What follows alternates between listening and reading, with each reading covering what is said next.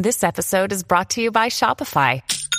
Forget the frustration of picking commerce platforms when you switch your business to Shopify, the global commerce platform that supercharges your selling wherever you sell. With Shopify, you'll harness the same intuitive features, trusted apps, and powerful analytics used by the world's leading brands. Sign up today for your $1 per month trial period at shopify.com slash tech, all lowercase. That's shopify.com slash tech.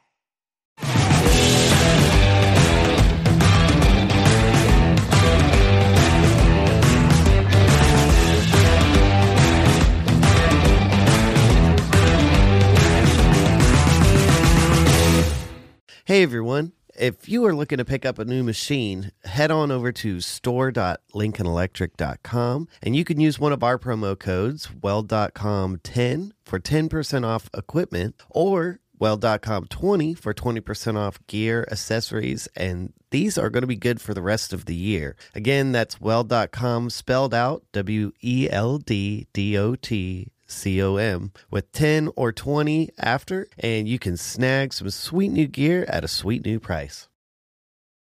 Hi, welcome to the Weld.com podcast. I'm Bo Wigington, and today I'm sitting down with Tyler Caton, and we are going to be chatting about welding. Surprise, surprise. How are you today, Tyler? I'm doing great, man. Yourself? I'm super. So I've been just looking through your Instagram and you have some very fancy colors going on in a bunch of these pictures. So do you do mainly like is this a lot of stainless steel that you work with? Honestly, it depends uh, what we got going on that week. A lot of times we'll get a lot of like quote unquote content from like you know big jobs and stuff we're doing. Um, so I definitely do a lot of stainless, especially more since I've been hired there. Since I have a pretty good background in welding stainless steel, did it for you know a long time in the beginning of my career. But we also we do a lot of aluminum parts. Most of the like mild steel we do is mig weld it unless we do like sheet metal like forms. But um yeah a lot of the times it's a lot of stainless and uh you know aluminum right now. I mean we'll get jobs that i don't even like bother posting on instagram because it'll be like a small quick one or two of job that i just get done in 15 minutes and we send it out the door and it'll be like a half inch weld that gets blended on like you know a tray or some kind of electrical cover or something like that of the sort where it's like all right just get the job at the door quick and do it. Um, i only like to post stuff that's a little more um, as i call it, instagram show work. Flashy. Yeah. Something that's gonna kind of catch the eye and show off more of the you know my capabilities or you know content i think people will like or sometimes under a post i'll explain like what i'm doing or how i'm running it because everyone always asks what are your settings? What are your settings? I mean it'll help you but you know there's a lot more as you know since when you start really getting in the depths of fine tuning every little bit of your technique like just your wrist angle being a little uncomfortable a little off can completely change the way your weld is going to come out. Yeah. Well, talking about your beginning in welding, so it sounds like how long have you been welding? Eight years now. Eight years. And what got you into welding? Uh, it was a happy accident. Um, I was actually going to be a history teacher out of high school. I know right before we uh, started, you know, recording, I was talking about how our entire lives we've been pushed to do well in school so you can go to a good college and get a good job. And then I know a lot of my friends, and I'm sure a lot of your friends are so far in debt and do not have jobs in the fields they have degrees in. And when I started looking to actually into the history teaching, I was like, oh man, they only pay you, you know, twenty thousand dollars a year when you start, and there's no jobs around, you know, where I was because I wanted to stay around my family and you know friends and stuff like that. Especially, you know, when you're only 18, 19, 20, some people want to just get away from home, but I didn't. I have a very close relationship with my family and friends. So I was like, all right, I don't know what to do. So I just worked a few jobs. I had pretty decent mechanical skills from my dad. My dad could probably build a house from the ground up. He knows how to do every single trade that involves that plumbing, electrical, carpentry. I mean, the dude's I wish I had a quarter of his knowledge and paid attention when I was a kid.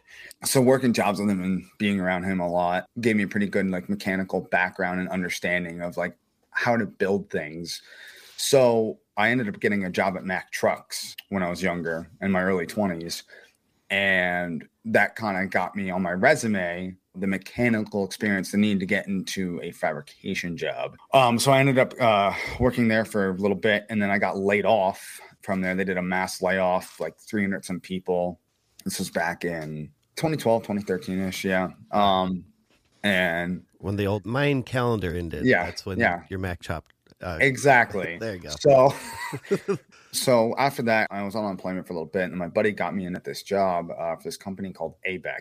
What they did was build uh, biopharmaceutical bioreactors and harvesters. I had no idea what I was getting into. Look, yeah, there's some traveling.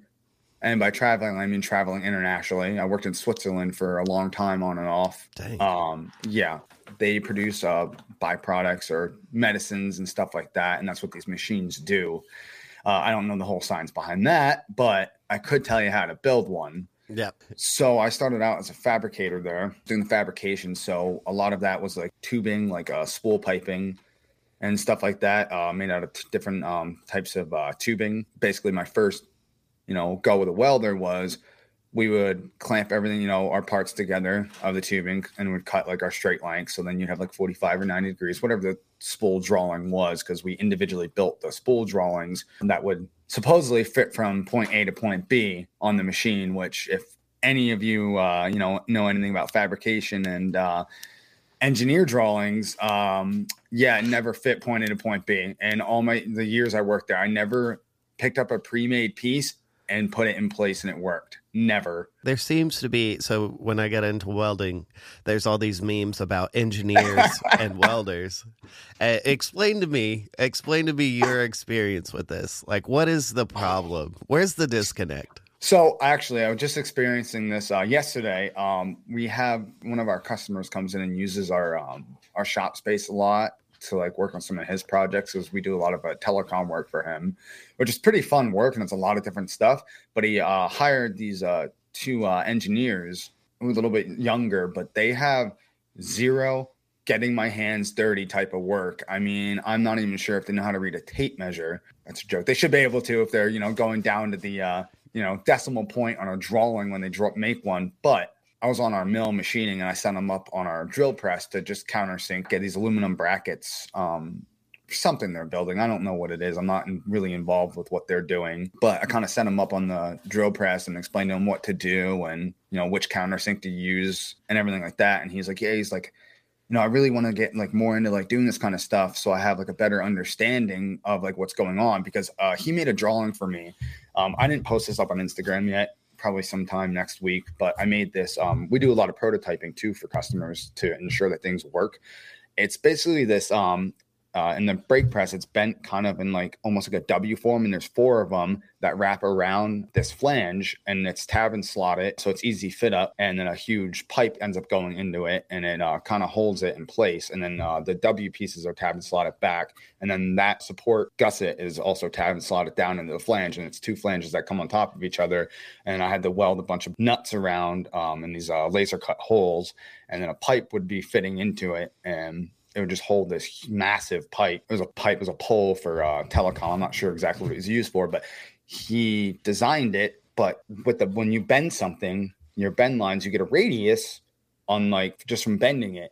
He didn't chamfer the corners of the support gussets at all. Like they were just straight to the edge. And I'm like, I want to sl- slap it in. And I'm like, oh well this isn't going to work. So then i had to go to the belt sander and grind everything down. And know, i was kind of explaining to him about that. So the whole like thing about like engineers and stuff is when you go to start building stuff in the real world, you start running into other kinds of problems and fitment issues or oversight issues, or they over engineer something where it's more complicated and more time consuming to build than it should be for what its functionality is. Start running into problems there. And the more complicated you make something, the more problems you're probably going to end up running into, especially when you're prototyping, when something's not proofed out. He didn't understand that because when he pulls up his CAD drawing, everything just lines up and it looks like it lines up on the computer. But when you're going to do it in real life, well, guess what? That's not going to sit flush now because the corner is hitting that radius from the bend.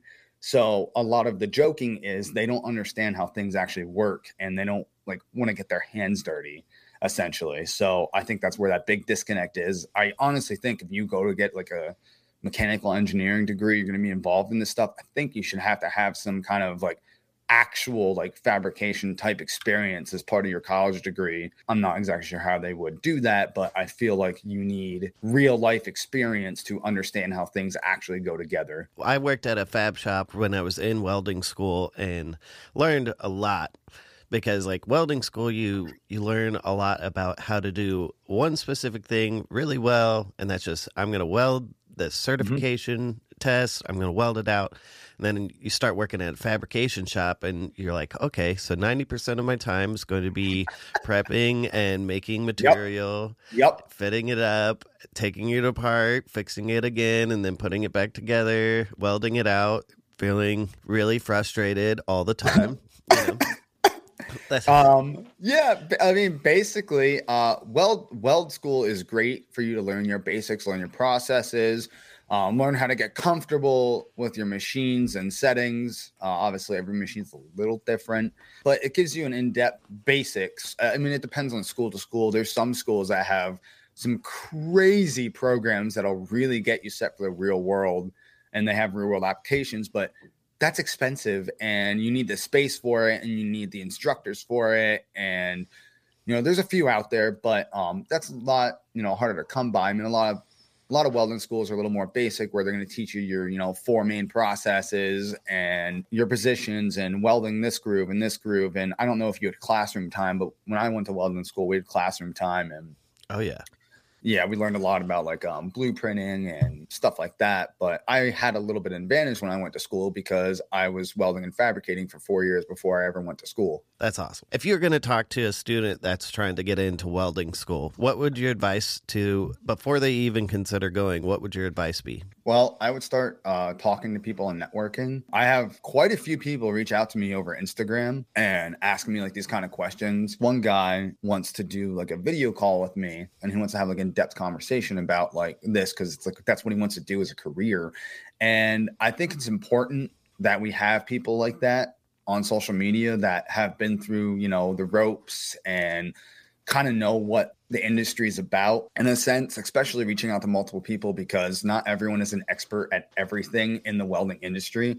I am certainly not. Uh, there's a lot of things that I haven't done, and same with everyone else. You know, we kind of end up find you know a few jobs here and there until we find our niche, and then you know that's kind of what we get good at and stick to. And that that word niche right? You learn about it. So you're going to school, you get out, and they're like, oh, it's going to take a while for you to really figure out what you're going to be doing. And that's a really crazy thing to hear. I just finished this program and I thought you're going to tell me what I need to go do. And it's like, no, you're going to find your niche, you know, and it, you do. Like everybody just kind of falls into something. Absolutely. Exactly. If I had to give the advice of, okay, hey, uh, I'm looking to go into welding school and I'm not sure what my steps are. Uh, one, if you're willing to travel, there's some, like I said, there's some really in depth programs out there where their welding school program is absolutely insane with what they offer. So I would look into kind of what are you interested in welding? Do you want to go into automotive? Do you want to work on a pipeline? Do you, you know,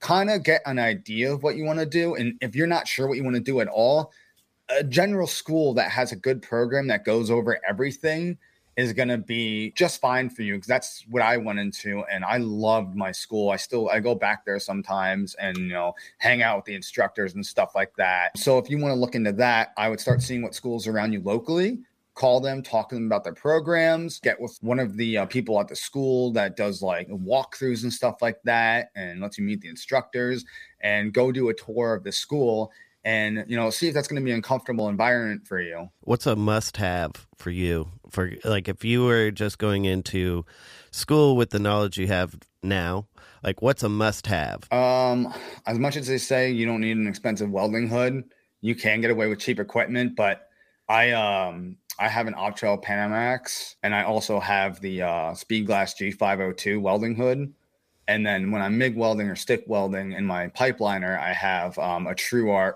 uh, lens.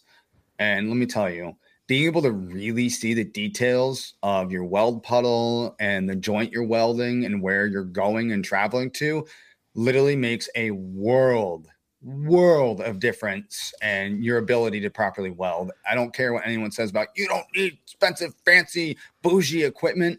You don't. You don't, but it helps. Yeah. The, my first welding hood I had, it was just like a cheap auto darkening hood, and I spent the first week. I didn't realize there was a film on the inside. Uh, so I still had like the anti scratch film on there.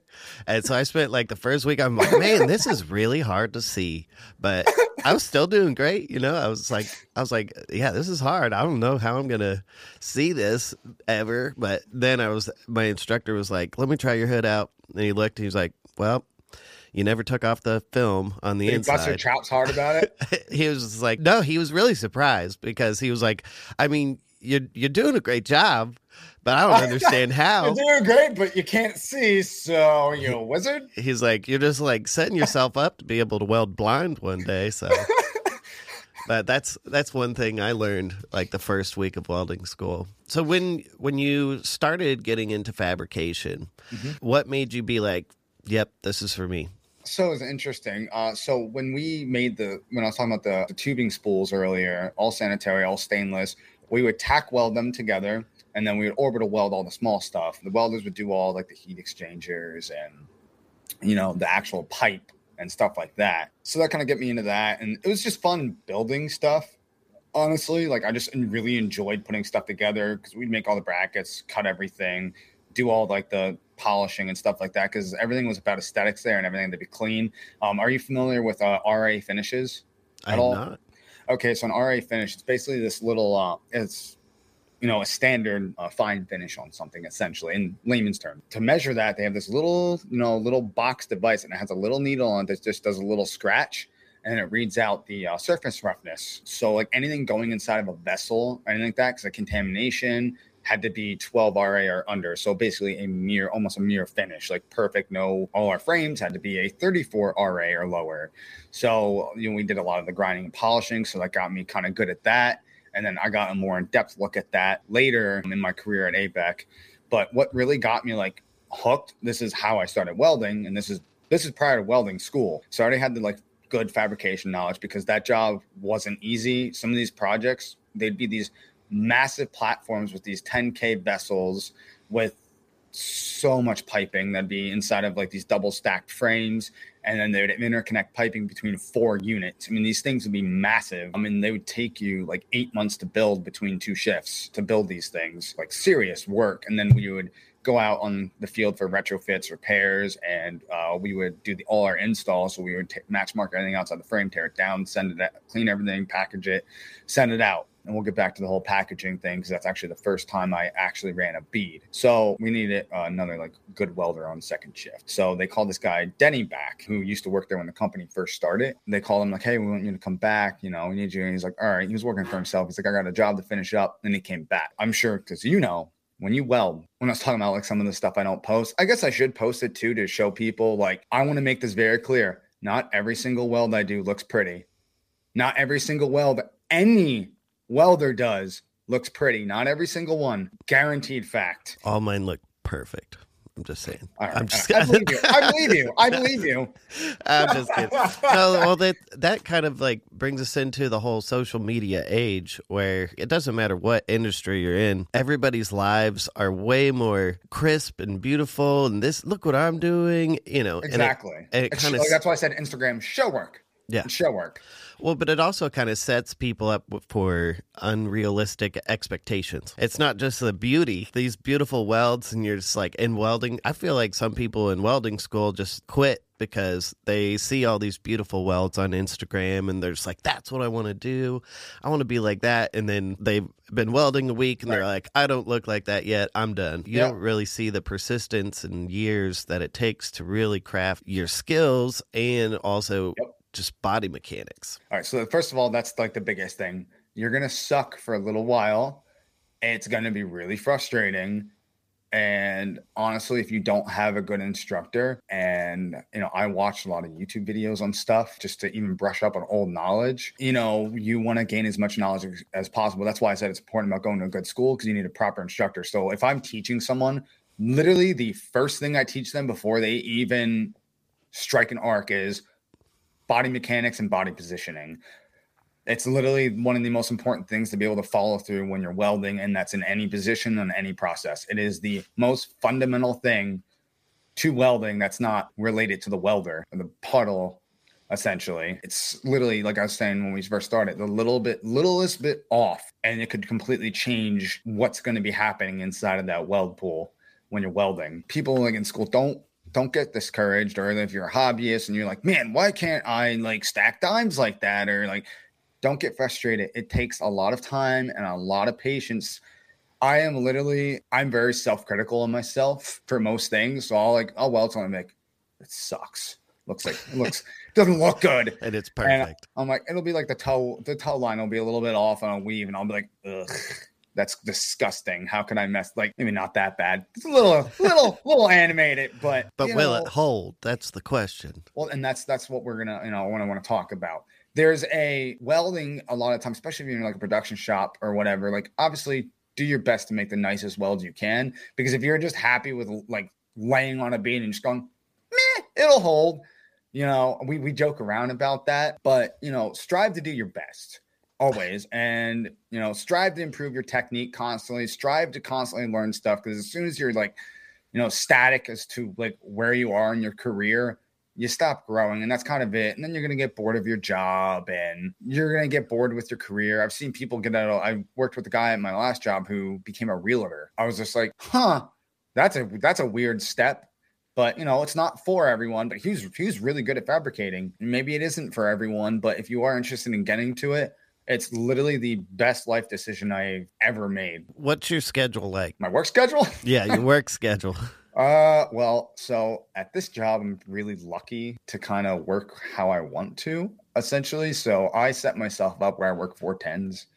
So i friday saturday sunday off which is phenomenal but i usually work 6 to 4.30 I mean, that's subject to change because sometimes we'll get crazy jobs. Like we actually had a company under buy, they bought our material out for these big, uh, I posted them on my Instagram.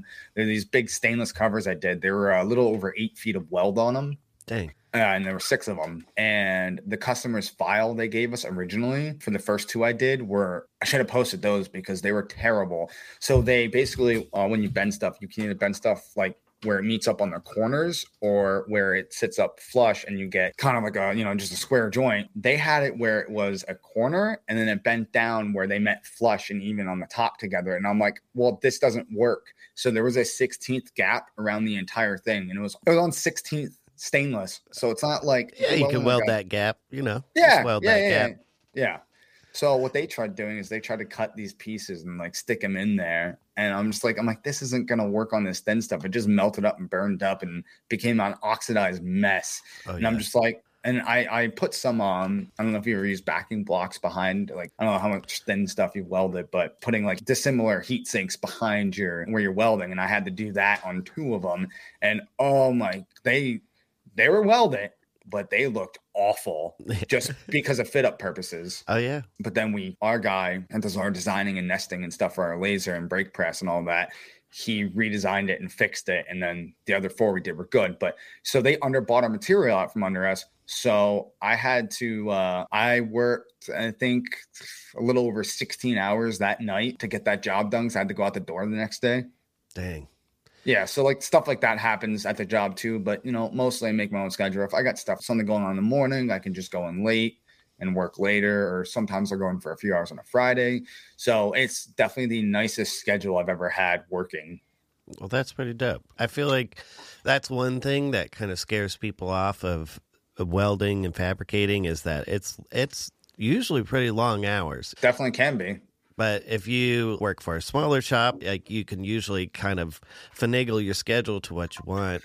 And that leaves a lot of life up in the air for you. It's like having three days off a week is pretty pretty desirable, if you ask me. Yeah, it's great. Now, uh, I don't recommend four days off. My, uh, the last job I worked, I did a lot of um, like uh, structural uh, steel and stuff like that for like buildings and like gal- the galvanized paneling you'll see Ooh. for like buildings. Ooh. We we had fume extractors. That was one of my uh, least favorite welding jobs. The work was okay. The shop was really clean, good equipment. It was okay managed, but the job was boring. So it's just slapping frames together. Oh yeah, it was okay. I started off on day shift and then it went to three. Um, um, 12 hour shifts over the weekend, Dang. which I thought it was going to be okay. But Uh, all my friends have off on the weekend, so I never saw anyone. And then I just worked. I got up at three thirty in the morning to get ready for work, and then I didn't get home till almost seven. Yeah. You know, every day, and you know, your whole you you don't have a weekend, but then you have four days off during the week, and I was really bored with four days off. Like I got bored, and I'm like, like I got to do something. Oh yeah. And you know, so watch how many days you need off. As much people are like, man, I don't want to go to work. That whole mentality, like, man, I don't, I don't feel like working. I know everyone feels like that. You know, some days where they're just like, I need a day off, but too many days off, just get bored. I mean, maybe some people won't feel like that, but I do. I like, I like to be at work. I like to work, um, especially since I love my job and I love what I do.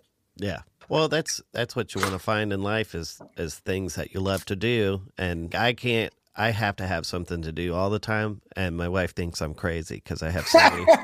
like I have so many different things that I do, but I love like it's all things that I like to do. So it's not like I'm working. No, it's a hobby. You enjoy it. Yeah, I've tried to fill my whole life up with just as many hobbies as possible. And I feel like welding, it's like there's so many different ways. Like I've seen some of your art welding too. Yeah, I just started getting into that a little bit. Um, I'm very, very inexperienced at it actually.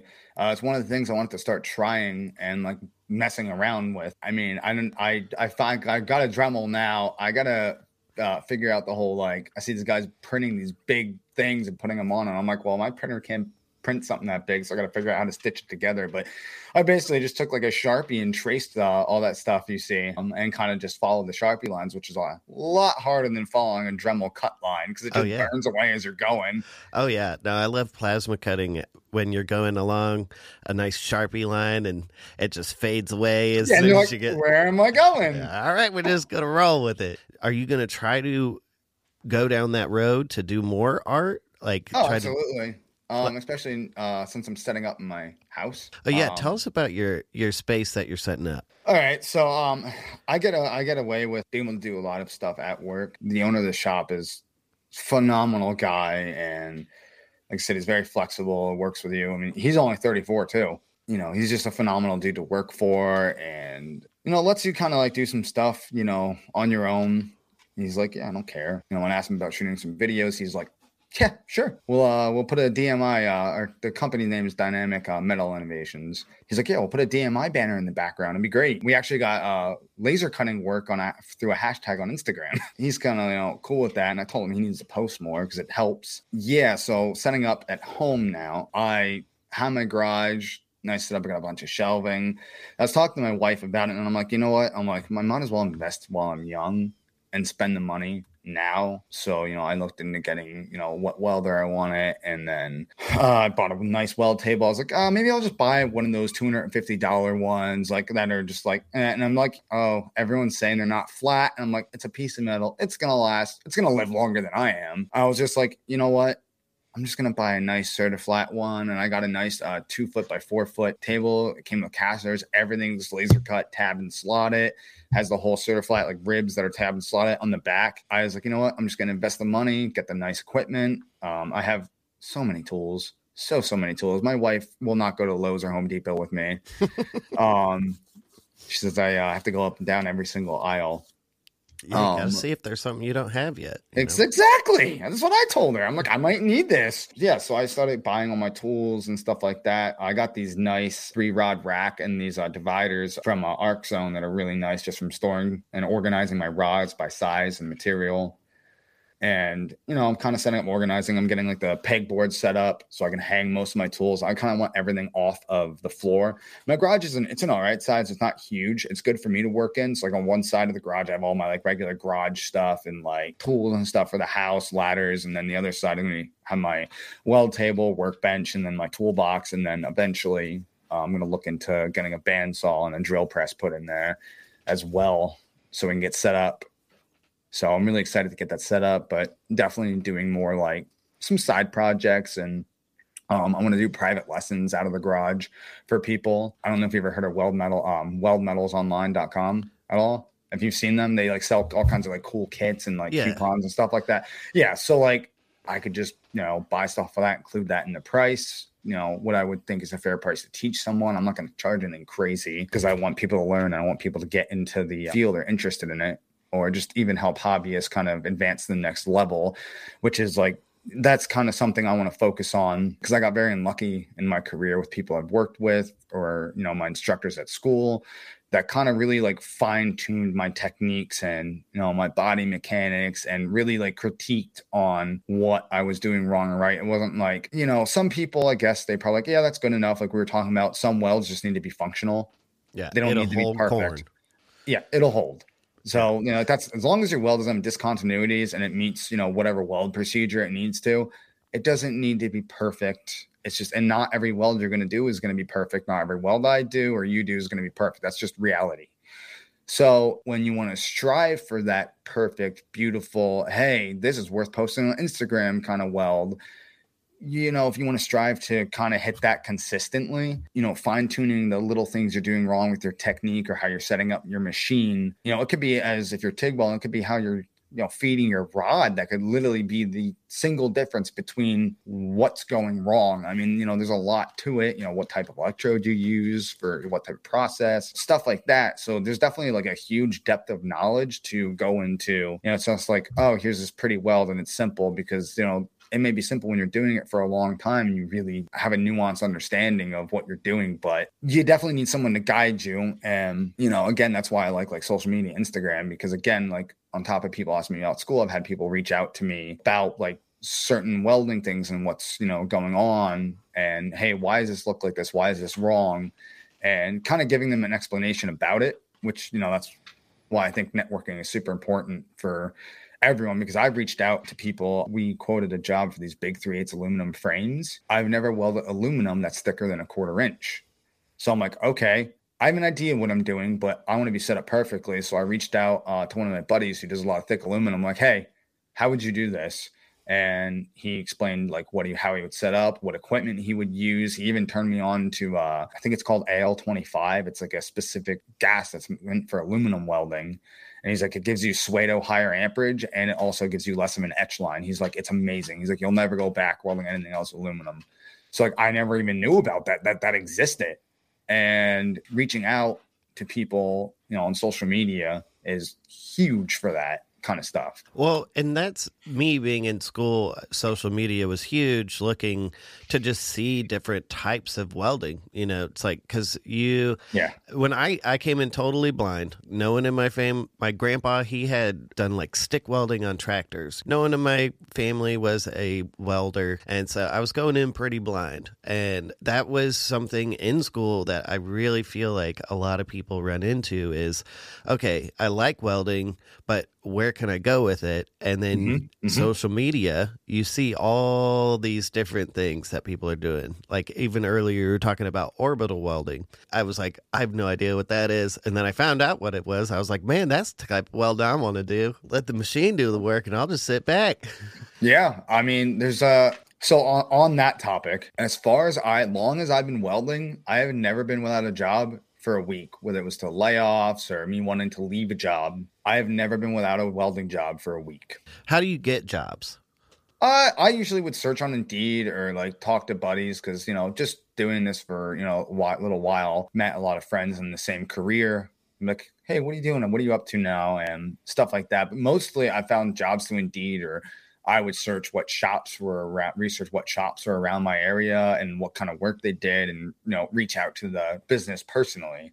Mm-hmm. So that's, you know, kind of my method finding jobs. And it's funny because where I'm at now was actually originally supposed to be a part time position because when I was at my last job, like I said, it was kind of, I was kind of bored with the work. It was a good job. that paid well, but I was, I was bored. I needed something that was a little more in depth and wasn't the same grind every day. Some people, that's fine. That, you know, you're going to like your job, you're going to get efficient at it, and that's what you're going to want to do. But for me, I need to get my hands in all kinds of different things.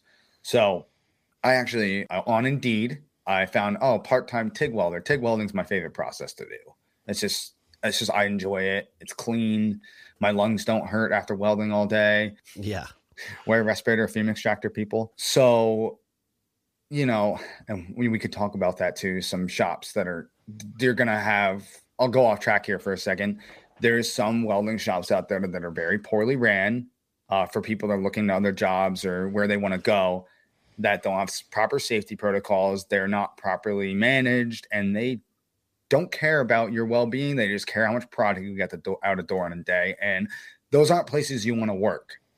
That's, you know, things you want to avoid or things you're probably going to come across in your career. And if you're ignorant or coming out of school to kind of bad jobs are out there, you might fall into them. Uh, I worked at this uh, tower shop building these uh, giant electrical towers for uh, what we are. The, a lot of companies work for is a PPL, which for Pens- in Pennsylvania, like the biggest electric company.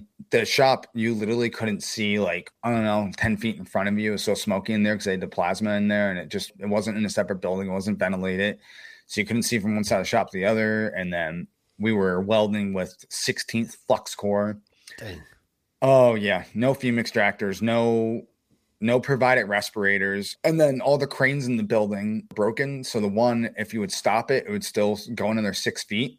And you're moving these 20 30 40 foot poles and you know sometimes 20 inch diameter sometimes a 72 inch diameter with a single chain wrapped around the center point too. We didn't have double cranes or anything like that. Oh so sketchy. Super and sketchy. you're trying to hold on to it one hand and then you operate the crane and move it down the shop and get it put onto you know a trailer to go out the door. But our because one crane it didn't stop the brakes didn't stop it when it came down the uh, supervisor would have to hit the up button or whoever operating it the, would have to hit the up button well, the supervisor was using it and it didn't stop it came down and crushed his leg Ugh.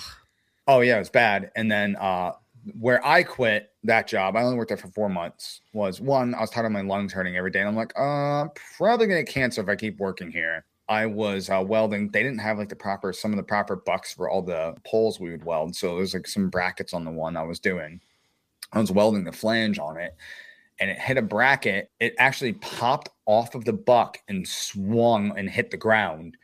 Now it swung the opposite way of me, but if it would have swung towards me, it would have killed me. It would have crushed me. And I, after that that day, I was like, I'm done. I'm literally done. I was like, I'm not getting killed over a job. Yeah, your safety is definitely worth more than your paycheck. So, oh, 100%. Like I said, there's always other welding jobs out there, and not every fabrication welding company is going to be glamorous or good. So, it's important, like when we were talking about niches earlier, you mm-hmm. know, find find your niche and you know, find a good company to work for. Or I have buddies who started their own companies. So, if that's the route you want to go, do that. Yeah. You know, if you have the skills and the abilities to be able to do that, and you want to invest money now it's hard it sucks for a little while. As long as you're smart about it things will move up for you and you'll be able to keep consistent income. Yeah.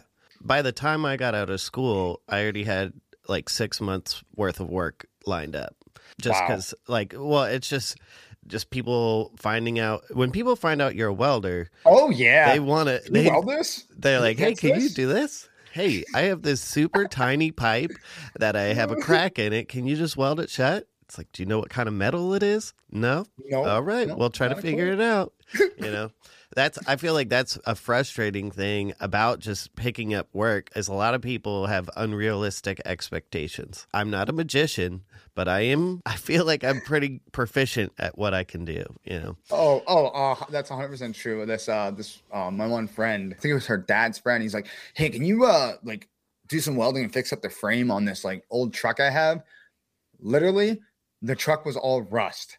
And I'm sure everyone knows that super oxidized metal isn't, uh, you can't weld it. Like, Why not? It was all- it's still metal, right? and she was just she looked at it and she was just she was telling me the story. She looked at it and she was just like, no. It is funny, like the type of things, like because when you're a student in school, you're just like, yeah, I can't wait to weld anything, you know, just give it to me, I'll weld it. When I was in school, I ran into multiple things where I was just like, yeah, no, this is not going to work. Really out of your depths. yeah. Um, yeah, I remember I had the, a similar uh, similar situation. Um, my buddy wanted me to weld his exhaust on, uh, for him. Now I've always TIG welded tubing and piping always. Well, I didn't own a welder at the time at all. I, I didn't I didn't have that set up. And I was just like, he's like, Yeah, my buddy got a welder we're gonna use. Harbor Freight, $90 MIG welder. And I look at the thing. Yeah, your settings are A, B, C, D, E, and like the chart that was on the inside is supposed to show you like what that meant wasn't there. And I'm just like, oh, okay, yeah, I'll weld it.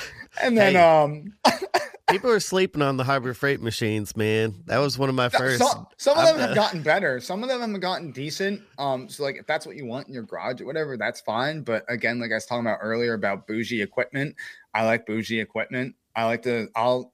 I'm at the point where I'm willing to invest money and proper good equipment because I'm all about buy once, cry once. What's your dream machine?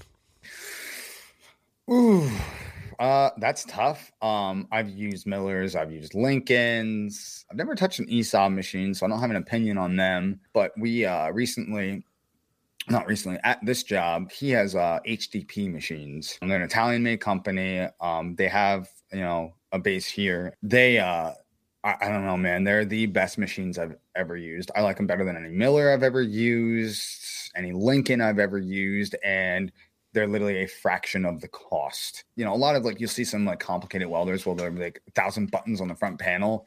And like, especially if you like you're kind of just like you don't need all of that, or it might get confusing for you to kind of fine tune your machine. Obviously, but for a while you'll learn how to use a machine, but and they're simple and they're very clean. Uh, their customer support's good. So since I started using them and like you know been in contact with their company, I love their equipment and you know their welders I mean, Miller's and obviously stuff is, you know, phenomenal too. But if I wanted a Miller that was the same machine I have at work, like the same exact capabilities, I'd be paying $6,000. So, like, there's, you know, there's that too. It's like, okay, yeah, there might be another tier above, you know, what I have now. There's a Miller makes this crazy, I forget what model it is, but it has a TIG welder on it and it has two wire uh, feeders on it and you can just hook it up with like multiple things and it's on this big cart. It's like I think it costs around like twelve thousand dollars or something like that for the machine, but like it's really cool because you have multiple. You know, it's not just like oh, here's my multi-processor. No, you can hook it up for multiple things at one time and just switch it. But you know, something like that would definitely be cool. But like, can you afford that? Yeah. The average person, no. My wife would kill me. Talk about going into debt, right? yeah, like we were talking before. Uh, so like, because I feel like that's another big thing when when you're getting started in welding or you want to start your own business it's mm-hmm. you got to look at machines you know mm-hmm, and mm-hmm. like me i started off with a lincoln electric mp210 multi-process it gets the job done and any process i want it might not be absolutely the highest like performing in all different processes, but it can do all the processes. And that was what I needed at the time. Hey everyone, if you are looking to pick up a new machine, head on over to store.lincolnelectric.com and you can use one of our promo codes, weld.com10 for 10% off equipment or Weld.com 20 for 20% off gear, accessories, and these are going to be good for the rest of the year. Again, that's Weld.com spelled out W E L D D O T C O M with 10 or 20 after, and you can snag some sweet new gear at a sweet new price. Yeah, I mean, and that that works for you, and that's why they make those machines. So, you know, like I said, you don't need the fanciest equipment, like I said before, but it helps. Yeah. Well, and especially like if you're going into more industrial fabrication, like you you need to have something that is going to be able to do like those finishes you were talking about earlier, like mm-hmm. being able to keep up with the standard that you are working in.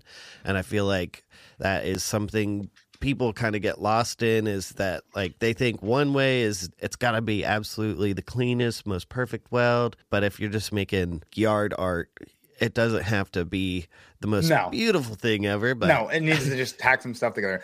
I, I realized I didn't answer the the. I talked about HTPs, but I didn't say which the Dream Machine was. I want machine. their I want their Invertig 400. That thing is a beast. So much amperage, so so much amperage. But that would be like the machine that I absolutely want because I'd be able to do. I could take weld anything with it. Do you have uh, what kind of power setup do you have at your house? Uh, so funny thing, right now I only have 110 out in the garage. So uh, probably in the next month, I'm going to be trenching out to because the, the, garage is separated from the house. It's in the uh, the back of the yard. Mm-hmm. I'm going to be trenching out and uh, running some um, UF dash 10 i don't know i'm not an electrician i'm gonna have an electrician do it yeah the big old underground wire the gray stuff that you yeah that. Yeah. So uh, i'm gonna be running that out and i'm gonna be i'm either gonna put like a full panel in the garage itself or i'm just gonna run a um, you know 240 outlet out there from the house. So that way i can hook up the welder and get its full capabilities. Yeah. Um so the power we only got 110 out there. I have two 110 outlets but in the next uh i'm also gonna be putting a fence in for my dogs too. So that's like that's my next projects coming up in like the next month or two that I'm going to jump on. A lot of money being dumped in, but oh, it's yeah. going to be worth it. So, in your free time outside of working, what do you do mm-hmm. to kind of keep yourself sane?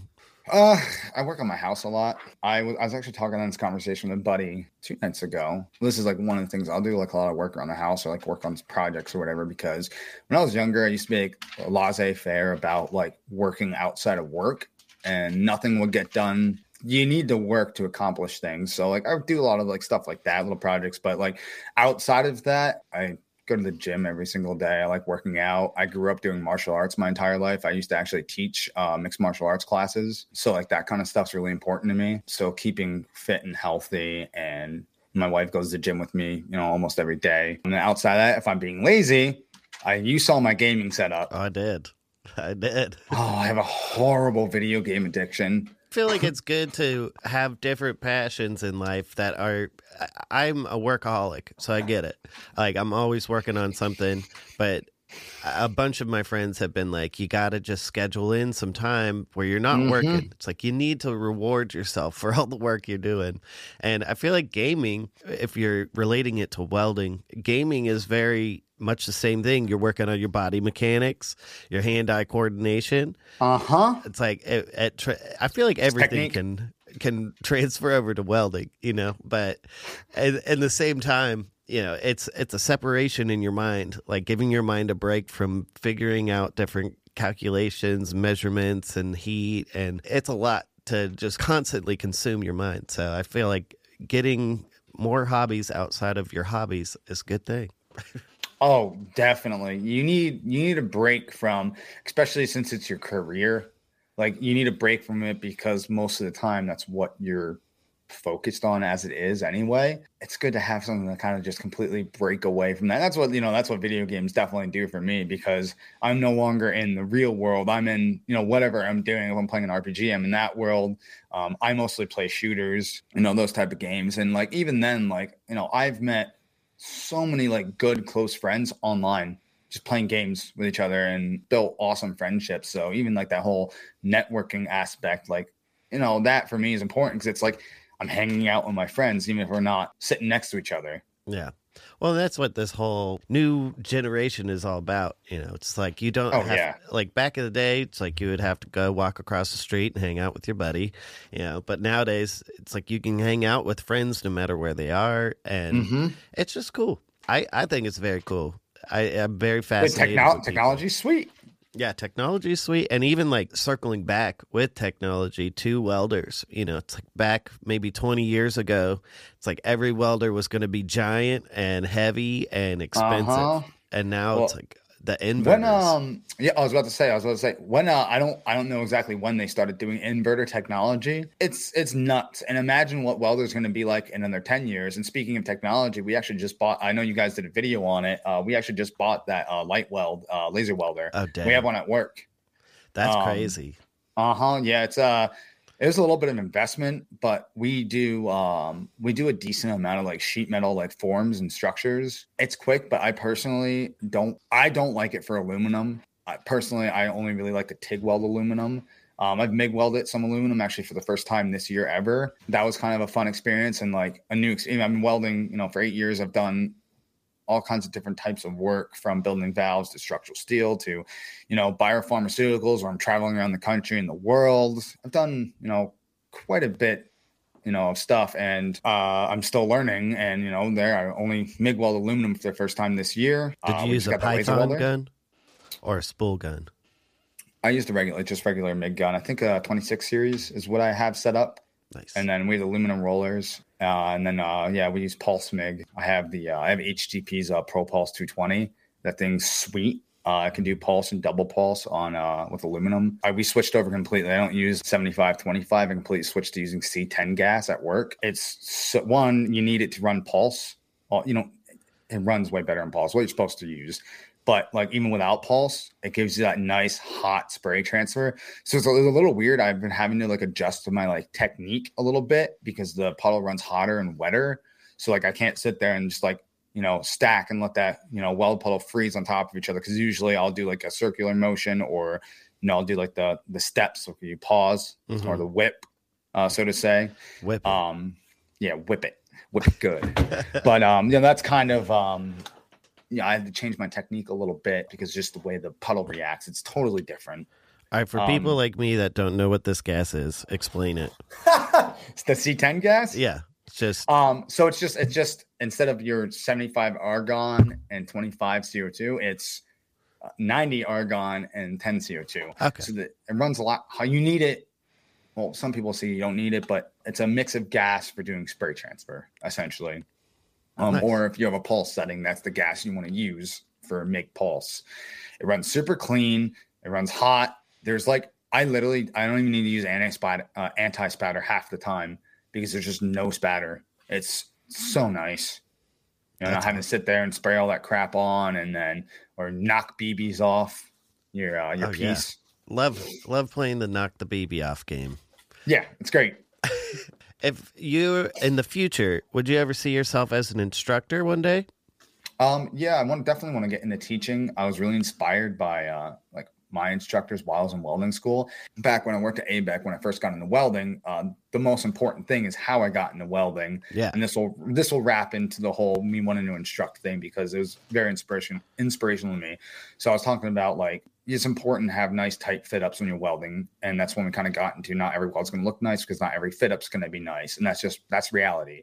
So they hired this guy Denny back, as I was saying before, and they brought him on, and he liked the way I cut frames and brackets because they're always tight, so everything fit well together. When I brought him a bracket that needed to get welded, so he had me cut a bunch of frames for him because we built every all the frames and stuff in house at ABEC.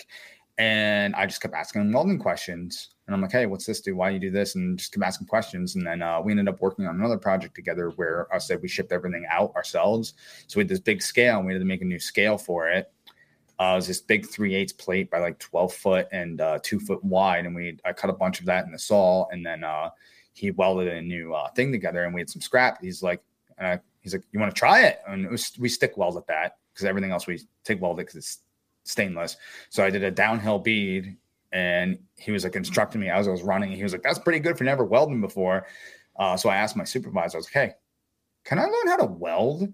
And he's like, I don't have a problem with it. And I have to have uh, ask Denny if he would train you. And he liked me and he agreed. He liked my work ethic. And, you know, he trained me for TIG welding. So I TIG welded for a few years before I ever went to school. And I already had all that fabrication experience. So that was a huge advantage for me. And I feel like okay, so everybody always says, okay, if you don't want to go to welding school and you start working at a shop, you Mm-hmm. find the like crustiest old, like experienced guy, you become friends with him and he will teach you to be better than any other school, you know. Uh, yeah, because schools have a you know they have a program and schedules that every school's a little different, but they have to stick to that, and they just need to teach you how to get into welding and how to pass a, a lot of a lot of. It's not functional weld training; it's how to pass a weld test and your basic welding knowledge and techniques and settings. So, learning on a job from someone who really like knows like what the hell they're doing, because they've been doing it for fifty years Yeah. they you know they're going to have some really in-depth knowledge that you're not going to get at school especially when an instructor has to and we had uh, two to three instructors on but you know you have 20 you know students you can't just sit there and divide a lot of time you kind of set them up and show them and then you have to kind of be by yourself and you know keep struggling so that was kind of important um, for me but you know he really like inspired me and taught me everything it was like he was very critical like literally if my bead wasn't like perfectly uniform, it wasn't good enough. And that's kind of where I got that like self-critical need that everything needs to look perfect aesthetically. Do you stay in contact with him? Yep. Uh, we go out to lunch, uh, phone calls all the time, you know, stuff like that. So I've known him for, yep, eight years now because, you know, that's kind of how I started was him. So him and I talk to each other regularly and he finally got a smartphone a few years ago. So now we text too. Nice. he's a phenomenal person and you know he kind of inspired me about like taking the time to teach someone that's willing to learn which is again why i want to do like private lessons out of my garage and you know definitely you know sometime later in my career i want to get into instructing and teaching the next generation of welders because you know this is this is you know it's not just a job for me at this point you know it's a lot of my identity is welding at this point in my life because it's brought me brought me so much, especially like through Instagram, like with like I never thought I'd be sitting here talking to weld.com. You know, when I started my Instagram page, I was like, okay, like, and I'm like, that's sweet. Or, you know, you know, getting, you know, you know, some a lot of people have like you know sponsorship deals, you know, which I recently have gotten, uh, which is amazing. Edge cups, yeah, man, best glass in the game. Tell us about them. So, uh, they're a family-owned company. They are some of the nicest, most phenomenal people I've ever talked to. And I, when I first started like getting them, I actually first started uh, wanted to uh, buy them because uh, I saw some of my friends online using them. I'm like, oh, what are these? And again, I like bougie equipment, so I was like, I love welding with glass cups. You can see, I think they're lighter, you can see better. So like, I just I always go for unless I have to walk the cup on something. I don't recommend using glass for that, but any other standard application, I love glass cups. So I bought some from them and really liked them and used them. And then one of my cups like was um it cracked. It just cracked on me. I'm, I'm, like, I'm like, that's weird. So I contacted them and they uh they're like, yeah, we're just gonna send you a replacement. No big deal. And I was like, oh, okay. And kind of got talking to them, and then I bought more of the products, and you know, started using more stuff and posting a lot on Instagram and networking. And you know, they uh, ended up offering me um you know, being part of their Edge Army, which was a huge honor for me. And I was like, I never thought that would happen ever like just you know getting you know sponsors or partnerships with companies you know just from networking and you know being active on social media that like is like never a thing that i ever thought of or set out to do when i you know started my page or i just wanted to talk to people and share my work and what i do well i feel like that is a big part of it it's like you aren't just posting stuff on instagram because you want to be famous you're just posting stuff you're proud of and sharing it, but then you're also giving back. I feel like that's a big there's like a triangle of trust you need to develop in social media. It's posting Definitely. consistently and posting good stuff, but also responding to people and being an open it's like an open channel for people to go and say, "Hey, I have a question. I want to learn more about this." And just being oh, able definitely. to share that knowledge is huge. A hundred percent, a hundred percent. I mean, it's just you know, and that to me is like that's like a wild thing in this like day and age. And I don't know, like anyone that's listening to this, if you know you follow my page or you know you just want to talk to me or whatever, reach out and I will do my best to answer any questions I have knowledge to, or I will point you in the direction of someone that knows better than I do. Because I mean, like I said, I had to talk to uh, my buddy uh, Jesse about welding those three eighths frames because I've never done it. I have a good, pretty good idea how to weld aluminum, but I'm like, I've never welded thick stuff like that. I was like, yeah, eighth inch tungsten. He's like, no. He's like, go up, and I'm like, really? He's like, yo, better arc stability. I'm like, oh, that's a thick tungsten. um, so you know, and even amperage range and you know your balance and frequency, you know, he like really set me up. And then like that gas I never knew about. So like, don't be scared to reach out to you know pages on Instagram because I talk with a lot of these guys and you know they're pretty willing to talk to anyone and help them out because again, I feel like for most people, you know, they have good intentions on social media and are kind of on the same wavelength that I am about, you know, like it's a it's a community. It's really a community, honestly. Yeah, and you could be part of it or you can just look at it, you know. Yeah, exactly. And I feel like that's that's an intimidating a, a big thing that's intimidating for newer welders is like okay i don't want to post my weld because it's going to get ripped up everyone's going to tell me i'm terrible you know it's like i feel like that's the fear but it's if you never if you never try to be a part of the community, you're never going to be a part of the community. Yeah, and you're never going to get critiques from other professionals outside of where you're working because sometimes where you're working, that's might be good enough. It's like ah, like we were saying, it'll hold. It'll good hold. enough for my house. Yeah, exactly. So um, don't be scared to reach out to you know other professionals for just advice. I mean, I know it's a little hard over texting if you're not physically there, but it definitely helps. Yeah. It hundred percent helps. Like just talking to someone it's funny you say that about ripping. So I think there's like a like Instagram has a really good community. Facebook is terrible. uh, so you've seen my I don't I don't want to sound pomp, but you've seen my work, mm-hmm. my, my, my show work. I like posted something like on like a Facebook like TIG welding group, and like there were so many toxic people, and I was I'm like I'm like what are you talking about? It's I'm like, it's perfect. not not here, man. Get off Facebook. Go back to your Instagrams. Yeah, they um I, it was it was weird. It was such a weird. I was talking to my talking to my uh, wife about it, and I'm, I'm like, I'm like, Instagram's so supportive, and I'm like, I'm like, I'm like, what's with Facebook? I'm like, it's like like the angry old uncle that you know never approves of you, and I'm just like, I'm like, I'm never posting on Facebook again. So yeah. like the community is completely different, which I thought was really weird. It's very strange. I mean, even like YouTube, every every like digital outlet has like a different vibe. And I feel like Instagram has been really, really helpful for welders because it is a visually satisfying mm-hmm. process. Mm-hmm and that is something that people like to just get lost in. And Facebook, it's just like everyone's there to start a fight. Um, it's like that's so many trolls. You go and that's where you argue with the people at, you know. And then Instagram's just like, yeah, I just want to be satisfied for a while. Yeah, uh, yeah. but I mean, we covered quite a lot. And so you are going to be making some videos for weld.com, correct? Yes, I am. Uh, probably we're going to be shooting this week, I believe. Uh, I got the job set aside that I want to go over. Do you want to talk about that quick? What it's going to be about, or sure. should we just? All right. So a lot of people um, struggle with uh, welding thin material. Um, it's just you know settings blow through.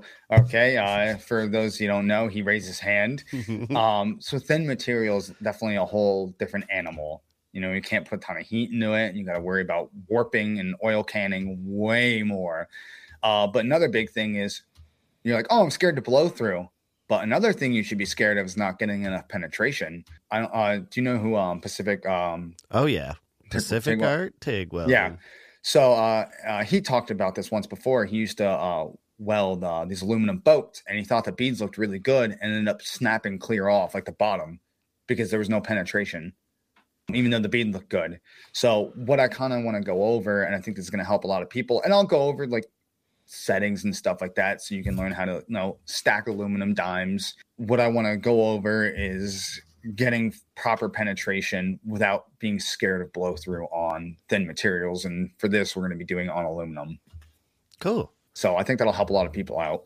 Yeah, I know, uh, like, especially most welding, my welding school, like the program I went through, I was like, all right, I want to go through the most intense intense program they had and they're like this is not for beginners and i was like that's the one for me and it was all structural you know structural and then pipe uh-huh. welding yep and that's so, all mine was too and it was like the thinnest i got was three eighths uh, until oh, like yeah. i went into like the specializations and then we started working smaller but spent like most of my time in school just welding this thick stuff and then you start like I got out of school and I've not touched anything like over an eighth inch now, you know, since I've been out. So it's like I'm I'm I'm welding a bunch of thin stuff. It took me a long time to figure it out. So oh, it's like... um well yeah exactly uh yeah I didn't start doing that stuff until I started getting on um I mean something like the tubing stuff uh, when I worked at ABEC was uh, you know pretty thin you know wall thickness and stuff like that. But you know most like most things no in all the schools like they don't really teach that or uh, I welded aluminum twice while I was in school